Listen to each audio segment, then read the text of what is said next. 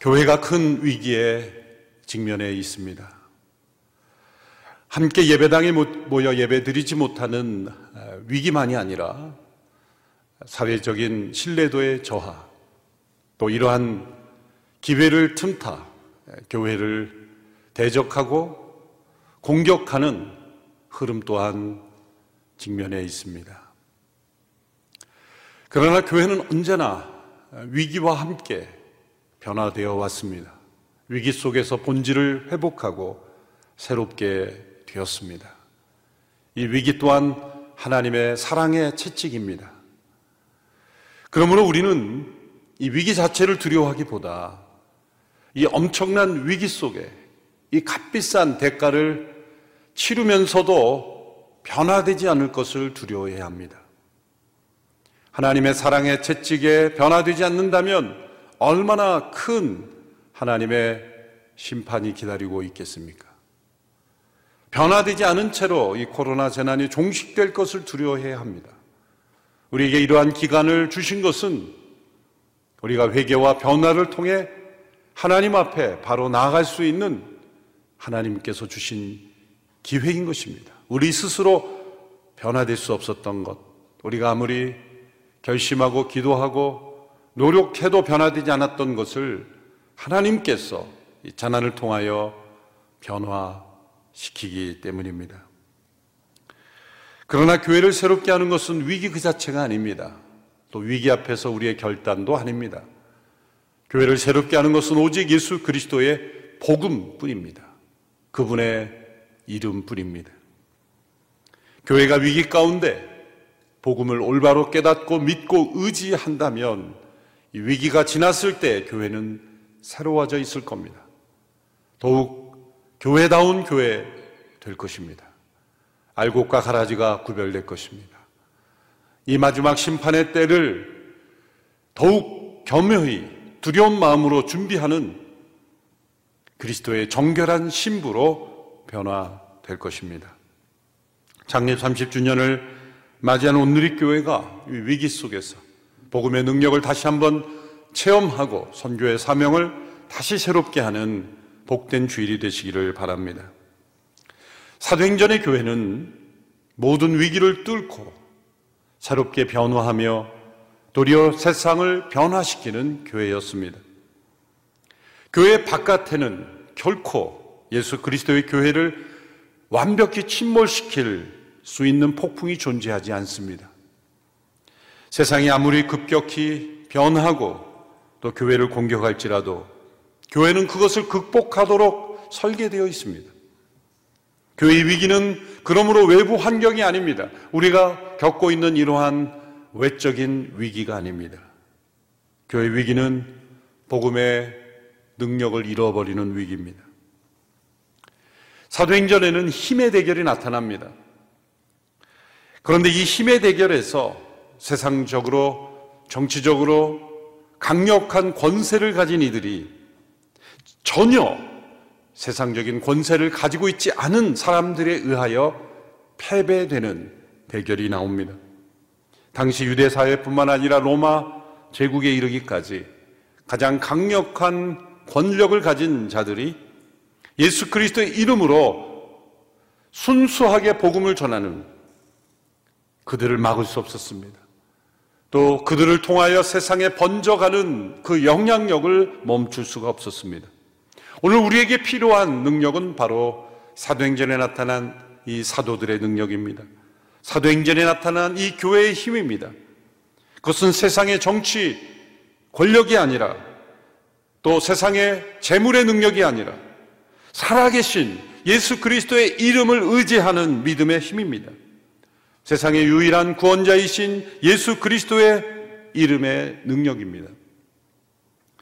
사도행전 4장은 3장에서 일어난 사건에 대한 반응으로 이어지는 내용입니다.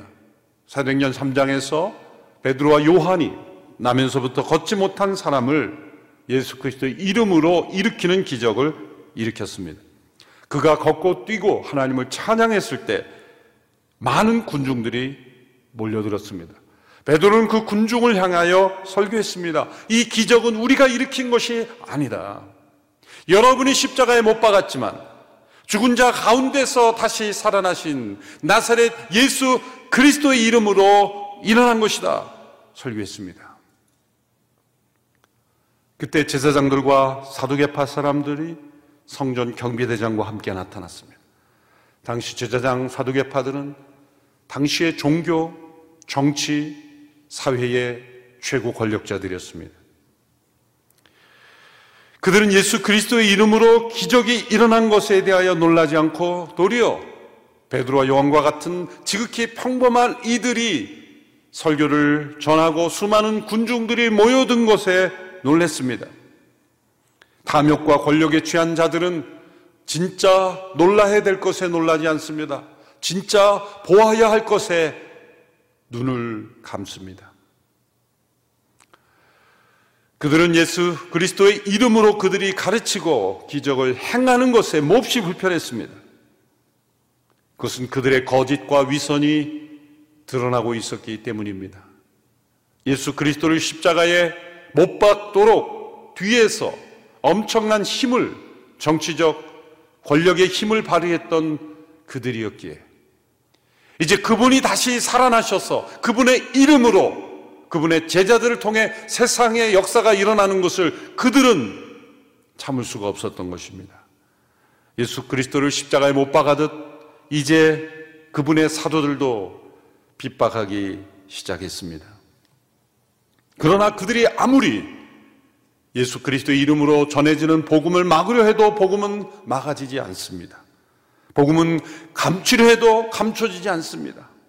어두운 빛, 어둠 가운데 있는 작은 불빛은 어두면 어둘수록 그리고 그 빛이 아무리 작다 할지라도 밝게 빛나는 것처럼 복음의 빛은 결코 감춰지지 않습니다. 베드로와 요한은 예수 그리스도의 이름만이 우리를 구원하는 유일한 이름임을 사람들에게 전하였습니다. 오늘 본문 4장 12절의 말씀을 우리 한 목소리로 함께 읽어보겠습니다. 시작. 예수 외에 다른 어느 누구에게서도 구원을 받을 수 없습니다. 하나님께서는 하늘나라에 우리가 구원받을 만한 다른 이름을 우리에게 주신 일이 없기 때문입니다. 우리가 겪는 위기들이 아무리 심각할지라도 결코 교회를 무너뜨릴 수 없는 것은 지금 우리가 겪고 있는 위기가 최종적인 위기가 아니기 때문입니다. 최종적인 위기는 무엇입니까? 하나님께서 이 세상을 심판하시는 것입니다. 그것이야말로 최종적이고 궁극적이고 절대적인 위기입니다. 교회가 세상의 수많은 교회 역사를 통하여 수많은 위기들을 극복한 것은 사람들의 힘이 아니었습니다. 어떤 제도나 프로그램이 아니었습니다. 그들이 붙잡았던 어떤 이상도 아니었습니다. 그것은 오직 가장 최종적이고 궁극적인 위기 앞에 그들은 살았기 때문이죠. 하나님의 심판이라는 위기 앞에 그들은 날마다 서 있었기에 그 위기 앞에서 돌이킨 자들, 그 위기 앞에서 우리를 구원하실 예수 그리스도의 이름을 의지하여 구원을 경험한 자들이기에 그들은 세상에 어떤 위기가 와도 무너지지 않았던 것입니다. 교회는 이 위기의 시대에 이 위기와 싸우는 것을 뛰어넘어야 합니다. 도리어 우리는 우리에게 다가올 마지막 심판이라는 이 궁극적인 위기 앞에서 우리는 살아갈 때, 이 위기 또한 극복하며, 또한 교회에 주신 하나님의 능력이 세상 속에 나타날 수 있게 될 것입니다. 따라서 교회는 이 위기의 시대에 이 말씀에 대한 확신을 회복해야 합니다. 예수 그리스도 그분의 이름 외에 다른 어떤 구원받을 이름이 없다. 세상에 오직 모든 세상의 위기의 구원의 이름은 오직 예수 그리스도 그분의 이름뿐이다.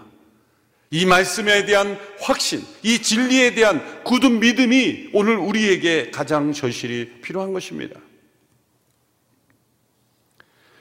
교회는 역사적으로 이 말씀을 무너뜨리려는 수많은 공격 앞에 있었습니다. 특별히 현대에 이르러 종교 다원주의 도전 앞에 있습니다.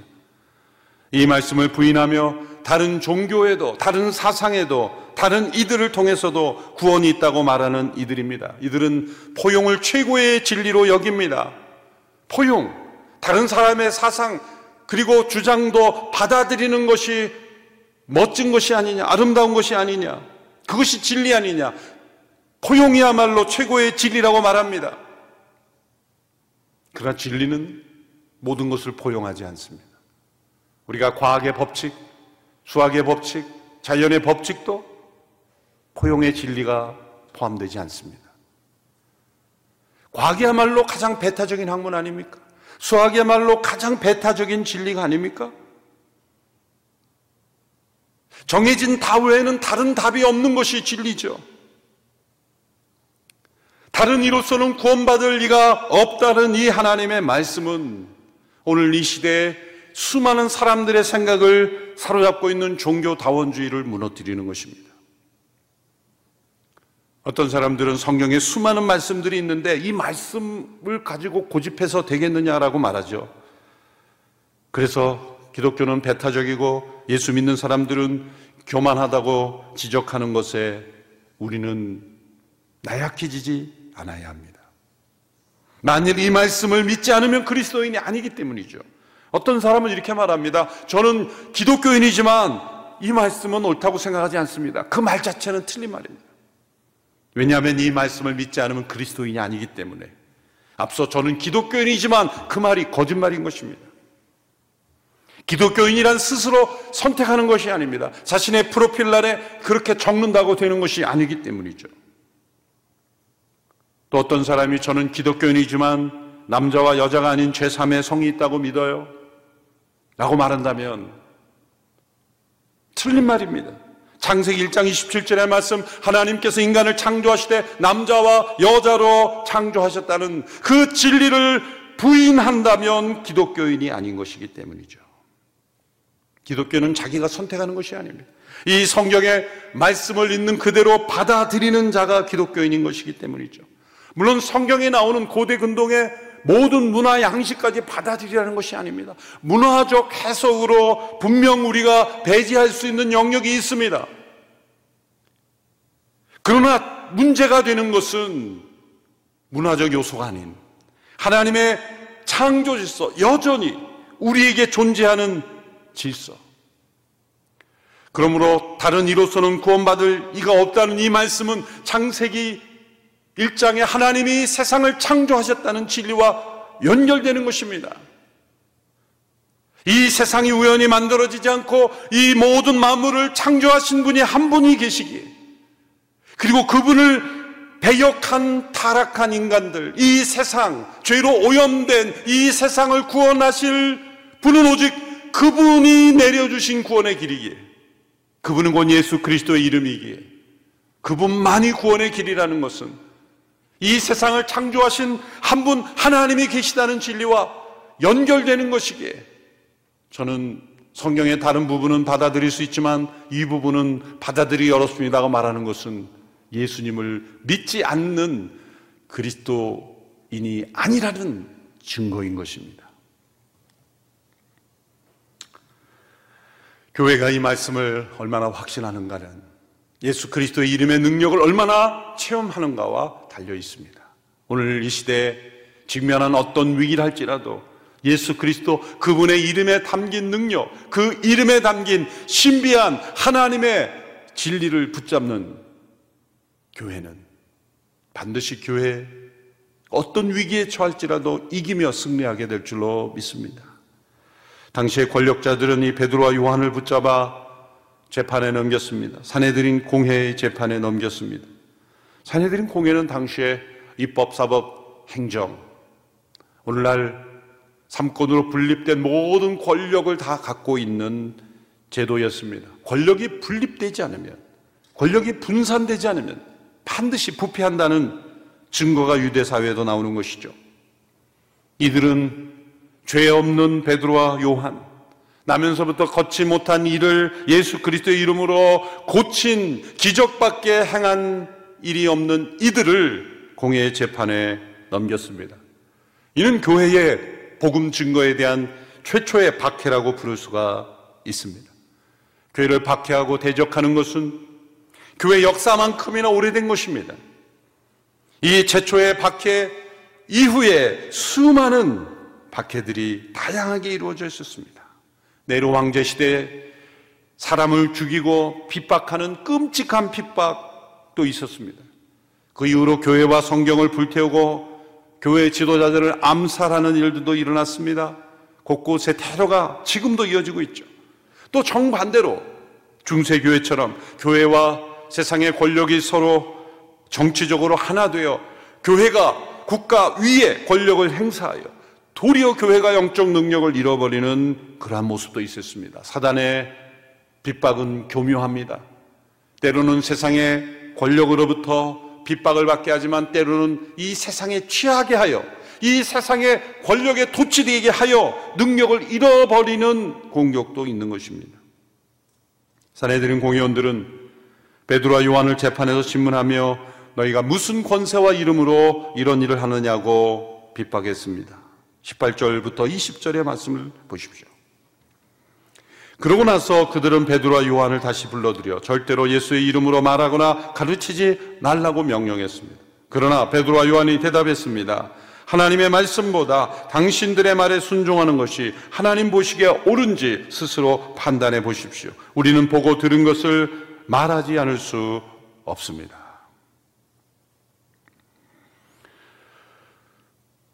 앞서 말씀드린 이 양극단적인 모습 외에도 세상의 권력이 교회의 복음 전파를 여러 가지로 침해하고 방해하는 사례들은 끊임없이 있었습니다.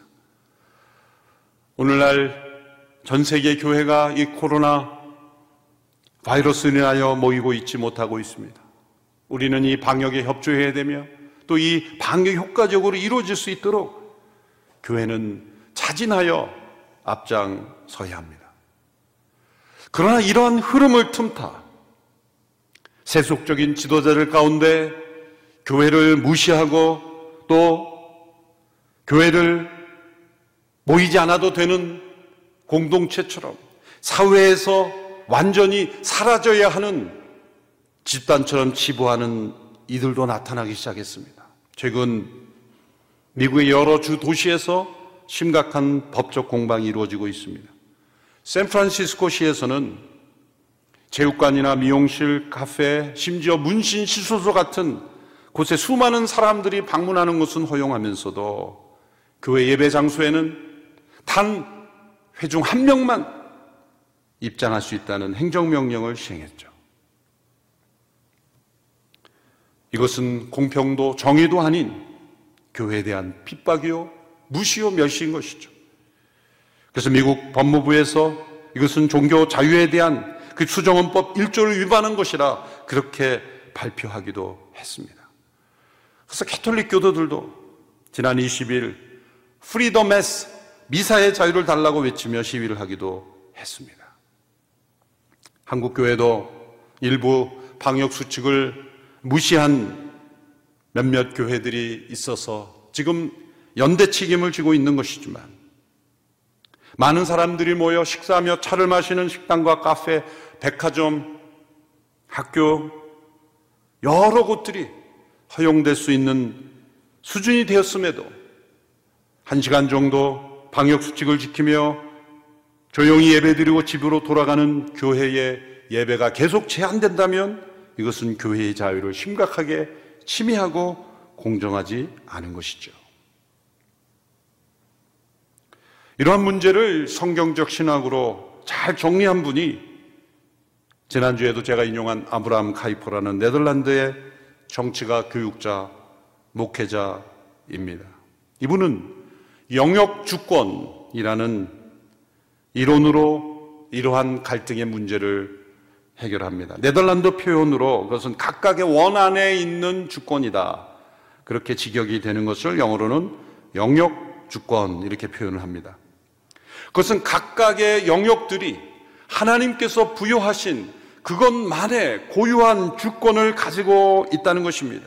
모든 주권은 하나님의 주권이며 하나님은 그 주권으로 세상을 창조하셨고 또 여러 영역들이 창조되었다는 제일 먼저 창조된 가정이 있습니다. 또 교회가 있습니다.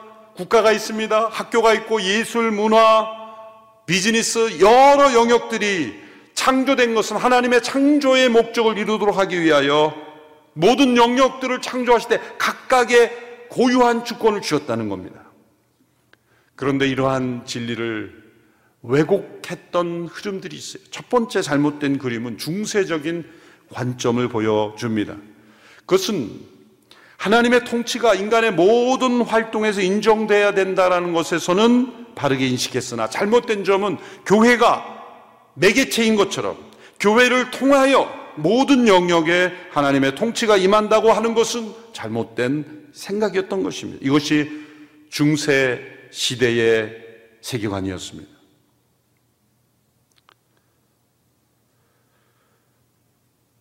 하나님께서 교회를 사용하시는 건 분명하지만 세상의 모든 영역의 매개체로 하나님께서 교회를 그렇게 세우진 않으셨어요. 두 번째 정반대의 세속적인 관점은 사람들이 이제 교회의 통치가 이 모든 세상에 있어야 되는지 않아야 된다는 건 깨달았지만 그러나 잘못된 점은 하나님의 통치에서도 벗어날 수 있다고 생각한. 그저 하나님의 통치는 교회에만 임하는 것이다 이렇게 생각한 것 그것은 또한 잘못된 세속적인 관점이죠. 아브라함 카이퍼는 이러한 양극단의 관점이 아닌 이 제3의 영역 주권이라는 단어의 관점으로 설명합니다. 그것은 왕신 하나님의 통치가 직접 모든 영역에 미친다는 겁니다. 믿지 않는 지도자라도 예술가라도 비즈니스 기업가라도 믿지 않는 과학자라도 하나님의 주권은 모든 영역에 미치고 있다는 것입니다. 이것이 영역 주권의 이론입니다.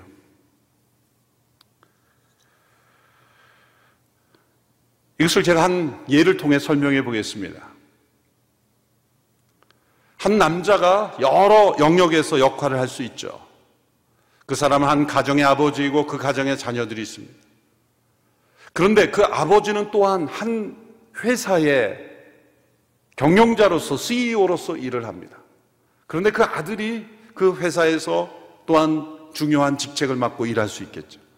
그런데 그 아버지와 아들은 같은 교회의 장로로서 또한 직분자로서 섬기고 있는 이 그림을 생각해 보십시오. 이 한 남자는 한 기업의 CEO로 또 한 교회의 장로로 또 한 가정의 아들의 아버지로 세 개의 다른 영역, 기업과 교회와 가정의 영역에서 역할을 하고 있습니다. 근데 그 아들이 심각한 범죄를 저질렀습니다. 그렇다고 한다면 이 기업의 경제, 사회, 법에 적용된다면 그 아들은 회사에서 쫓겨나야 합니다. 그리고 합당한 벌을 받아야 되는 거죠. 아버지는 그 CEO로서의 영역의 주권에 합당한 주권을 바르게 행사한다면 그 아들을 회사에서 나가게 해야 됩니다. 또한 교회 장로로서 성도로서 직분자로서 합당하지 못한 범죄를 저질렀다면 교회법에 마땅한 징계를 받아야 되는 것입니다.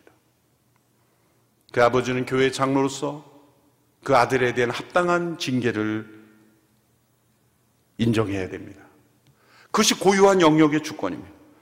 그러나 이제 가정에 돌아와서 그 아버지는 기업가로서 장로로서는 그 아들을 징계하는 일에 동의해야 하지만 앞서 두 영역에서 그 아들을 징계했다고 해서 이제는 너는 내 아들이 아니라고 버릴 수 있겠습니까? 가정의 영역에서는 아버지의 주권으로서는 그 아들을 버려서는 안 되는 것입니다.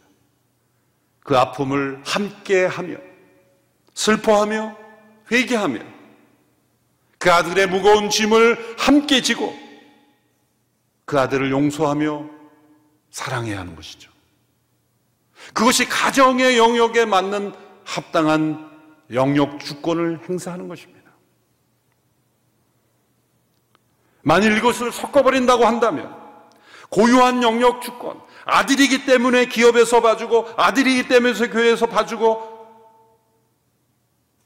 가정에서의 합당할 수 있는 영역을 사회로 끌고 나온다면 그 고유한 영역의 주권들이 잘못 행사되는 하나님께서 각 영역에 나누어 주신 주권을 잘못 행사하는 것입니다. 아브라함 카이퍼는 이 영역 주권의 개념을 학교에 기독교 학교에 적용하기를 원했습니다. 그래서 결국 그는 세상을 변화시킬 수 있는 길은 이 대학이 변화돼야 된다. 그래서 그는 당시에 많은 국립대학들이 존재하는 그 틈바구니 속에서 기독교 대학을 추진했고 결국 자유대학교를 설립을 했습니다. 그의 영역 주권 이론은 자유대학교의 개교 연설에서 처음 등장했죠. 단순한 인사말이 아니라 그의 개교 연설은 신학 이론과 같이 아주 긴 연설이었습니다. 그 연설 가운데 중요한 두 문장을 제가 발췌해 봤습니다. 첫 번째 중요한 문장은 이런 내용입니다. 만물을 통치하시는 그리스도께서 인류가 존재하는 모든 삶의 영역 중 자신의 것이 아니라고 말씀하시는 영역은 단 한치도 없다. 너무나 유명한 문장이죠. 이것이 자유대학교 개교 연설에서 나왔던 내용 중에 하나입니다. 두 번째, 자신이 왜 이 대학을 세워야 되는가? 실로 항해 부적합한 이 작은 선박을 바다 위에 띄우지만 이 개교 당시 얼마나 그 세상의 풍파에 휩쓸리기 쉬운 작은 선박이라고 표현했겠습니까? 그 작은 선박을 바다에 띄우지만 왕이신 예수의 주권 아래 특허를 받아 모든 지식의 항구에 영역 주권의 깃발이 세워지기까지 그렇게 되어야 합니다. 모든 지식의 항구에 영역 주권의 깃발이 세워지는 것을 비전으로 자유대학교가 설립이 되었습니다. 그가 이렇게 하나님의 주권이 모든 영역에 세워지기를 한 것은 교회가 세상에 권세 위에 있어야 된다는 뜻이 아니라 교회도 하나님께서 하시는 하나의 영역이요. 국가, 교육, 학문, 예술, 기업 모든 영역에 그리스도의 주권의 깃발이 꽂혀져야 한다는 거예요. 하나님은 세상을 종류대로 창조하셨죠. 땅 속에 생물이 있고 하늘에 조류가 있고 인간이 있고 또한 각기 영역이 다른 영역들을 하나님은 창조하도록 허락하셨습니다. 그 영역 안에 고유한 주권을 위임하셨습니다. 그래서 구약의 역사도 보면 왕만 있는 게 아니라 선지자도 있고 제사장도 있고 여러 직분을 통하여 역사하신 것은 하나님께서 주신 주권을 분립시켜 주신 겁니다. 권력을 분립하게 하신 거죠. 예수님께서 세금 문제로 누군가 질문할 때 가이사의 것은 가이사에게 하나님의 것은 하나님에게 이것은 가이사와 하나님을 대등하다고 한 것이 아니라 교회와 국가의 영역 주권이 다르다고 말씀하시는 거예요. 그 영역 주권을 따라 행하면 된다라고 말씀하시는 거죠. 그래서 역사적으로 이 삼권 분립이라는 권력 분립은 자유민주 체제의 중요한 내용인데 이것은 영역 주권 이론에 기초한 거예요. 하나님의 주권이 이각 영역에 잘 나타날 수 있는 나라는 권력 분립이 잘 이루어지는 나라입니다. 이 영역 주권을 침범한 정치 지도자들은 그 결말이 심각한 독재로 이어졌습니다. 오늘 이 교회에 속한 장로교 정치도 영역 주권 이론에 근거한 겁니다.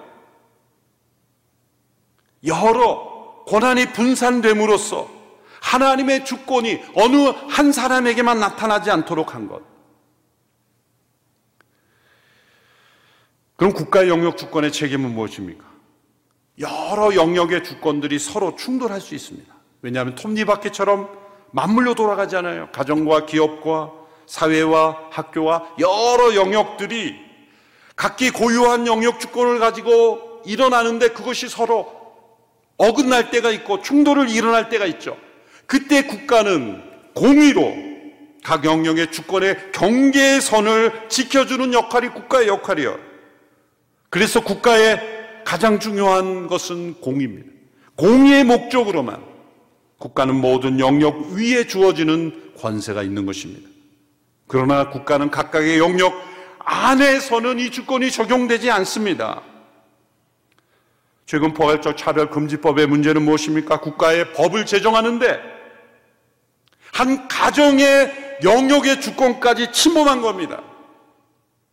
남자와 여자로 구성되는 이 가정의 기본 틀을 국가의 법으로 제3형에 존재한다. 분류될 수 없는 성이 존재한다. 성은 각자가 선택할 수 있는 것이다. 가정이라는 고유한 역사적이고 진실한 그 제도에 국가가 법으로 파고드는 거예요. 유엔 인권위원회가 권면한다고 해야 될 의무가 있습니까? 또 이것이 대세이고 서구의 흐름이기 때문에 천만에요. 그런 법을 받아들이지 않은 나라가 훨씬 많습니다. 도리어 이러한 법을 앞서 제정하였던 서구의 유럽의 미국의 나라들을 보십시오. 노예 제도가 있었던 그런 시대보다 훨씬 더 인종차별이 심한 사회가 되지 않았습니까?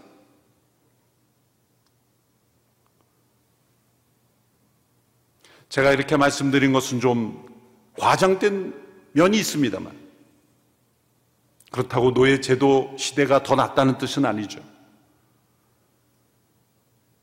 그러나 곳곳에서 이뤄지는 인종차별, 그것이 법이 없어서 이루어지는 것은 아니죠. 국가의 법이 가정에서 윤리로, 도덕으로, 사랑으로 이루어져야 될 영역까지 이제는 자녀가 부모를 고발하고 부모가 자녀를 신뢰하지 않는 그런 시대.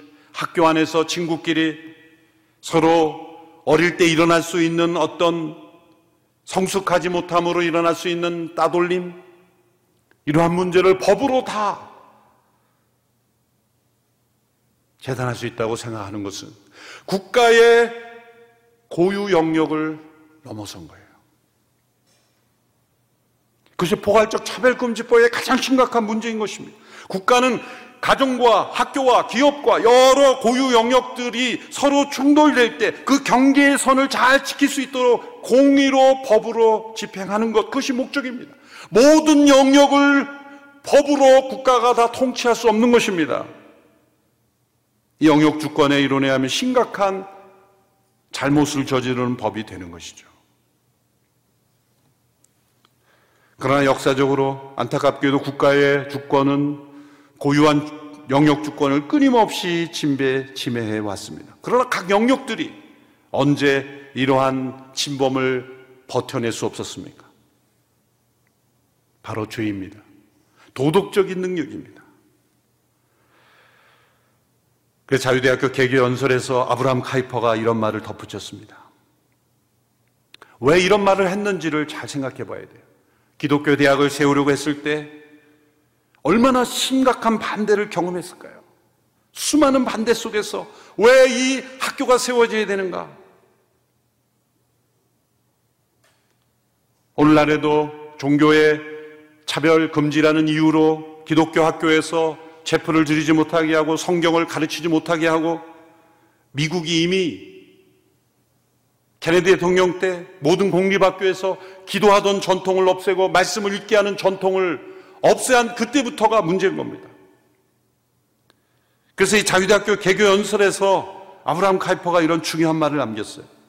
만일 국가가 각각 영역의 자유에 대한 공격이 성공하였을 때 국가는 단지 공범자일 뿐이다. 주된 범인은 의무를 망각한 시민 자신이다.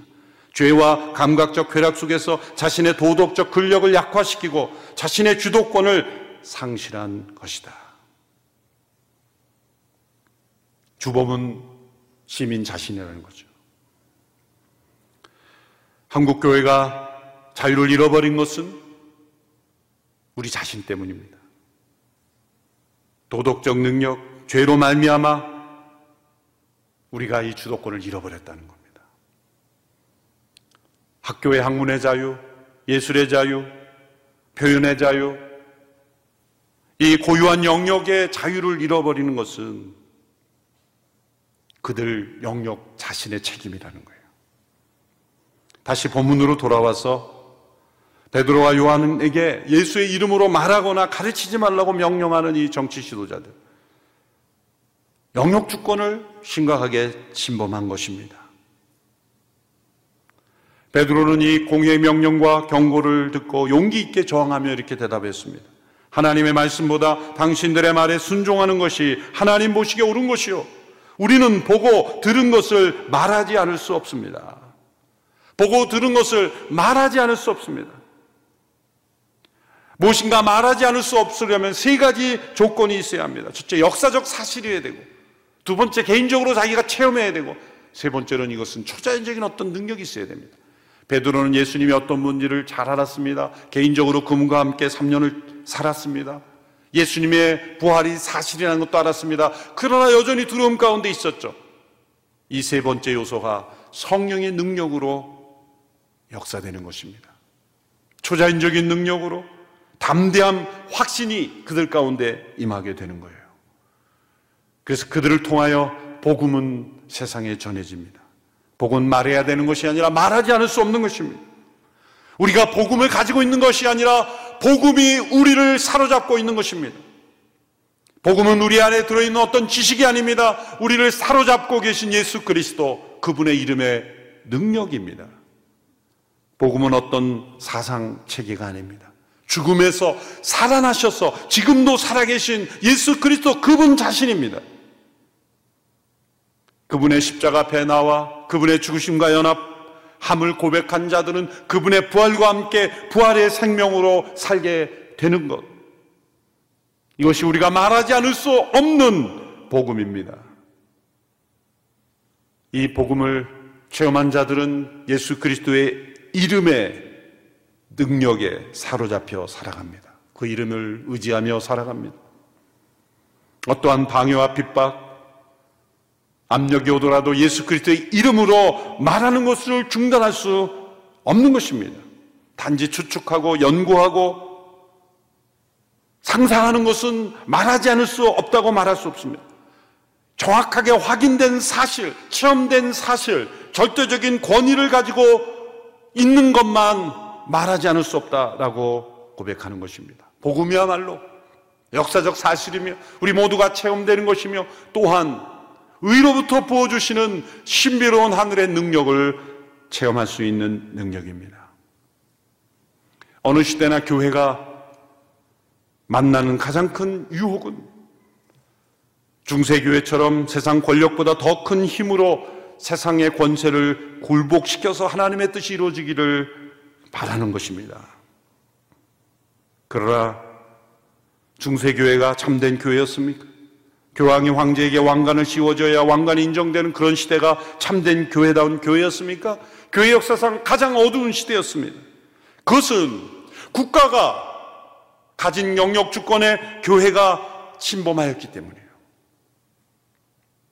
교회가 힘이 있다고 국가의 영역 주권에 교회 이름으로 침범하였을 때 하나님은 그 또한 교회가 능력을 잃어버리게 만드는 것입니다. 그러므로 교회의 이름으로 정치적 정당을 만들고 교회 이름으로 국가의 영역에 참여하는 것은 교회 능력을 잃어버리는 거예요. 사브람 카이퍼는 목회자로 신학자로 교육자로 했지만 후에 그가 수상이 되고 하원이 될 때 목회의 모든 직을 다 반납했어요. 다 내려놓았어요. 왜? 교회의 영역이 국가의 영역에 그 영역 주권을 침범하지 않게 하기 위해서요. 교회의 능력은 무엇입니까? 세상의 권력을 교회 이름으로 가지는 것이 아니라 교회에 주신 고유한 능력, 그것은 예수 그리스도의 이름의 능력을 의지함으로 세상의 모든 영역에 예수 그리스도의 이름을 의지하는 모든 성도들이 살고 있는 모든 영역에서 예수 그리스도의 주권이 나타나는 것입니다. 때로는 국가의 지도자로, 기업의 경영자로, 교육자로, 정치가로, 문화예술가로 모든 영역에서 그리스도의 영역 주권에 깃발이 세워지게 하는 것. 그것이 하나님께서 일하시는 길입니다. 하나님의 뜻은 교회가 세상을 힘으로 이기는 것이 아닙니다. 세상적인 힘으로는 하는 승리는 오래 못 갑니다.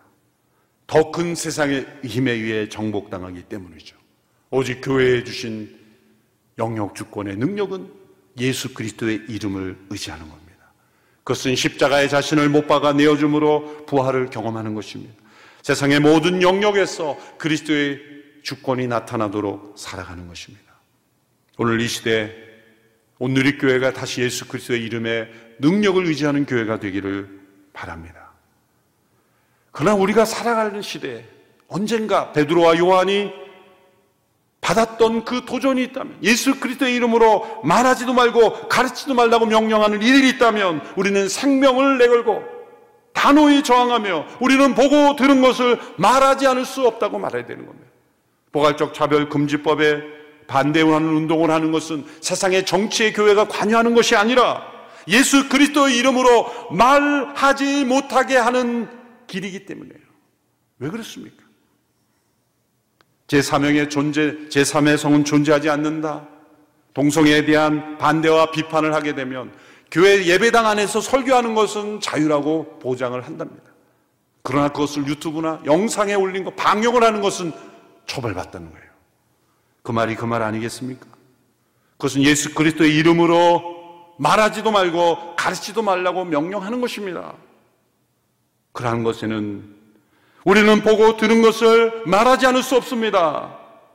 하나님의 말씀보다 당신들의 말에 순종하는 것이 하나님 보시기에 옳은 것이 아니라고 담대히 말하는 것은 교회의 고유한 영역 주권을 지키는 것입니다. 교회의 능력은 오직 예수 그리스도의 이름입니다. 그 이름을 의지할 때 교회는 다시 일어나게 될 것입니다. 예수의 이름으로 나는 일어서리라. 이 찬양을 부르고 말씀을 맺겠습니다.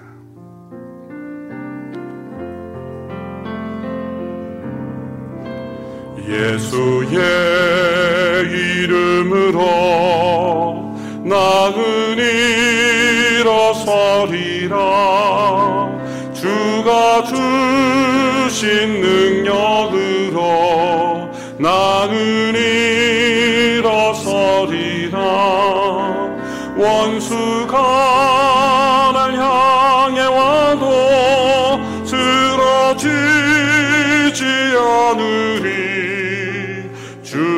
주신 능력으로 주가 주신 능력으로 주가 주신 능력으로 일어서리. 예수의 이름으로 교회는 일어서리 예수의 이름으로 교회는 일어서리 주가 주신 능력으로 교회는 일어서리 원수가 날향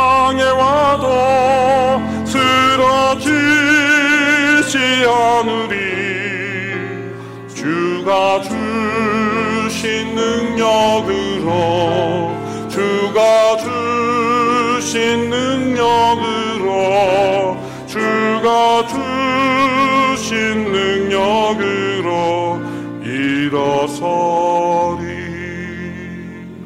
하나님 아버지 예수 그리스도 그분의 이름의 능력을 다시금 의지하고 체험하는 교회 되게 하여 주옵소서. 어두운 세상에 세상의 수많은 압력과 억압과 심지어 핍박 속에서도 굴하지 않았던 사도행전의 교회들처럼 이 세상의 어떤 위기와 압력에도 예수 그리스도의 이름으로 승리하는 교회 되게 하여 주옵소서. 예수님의 이름으로 기도합나이다. 아멘.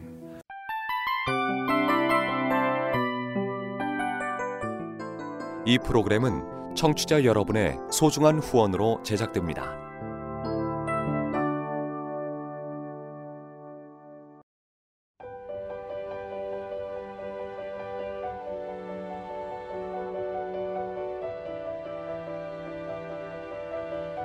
세상에는 수많은 교회들이 있지만 더 깊이 있는 말씀 강해를 찾기 위해 크기로만 교회를 선정하지 않습니다.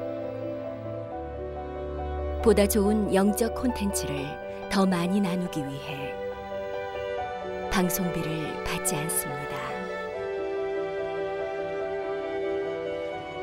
1년 365일 복음만 전하고 싶어서 우리는 광고를 하지 않습니다.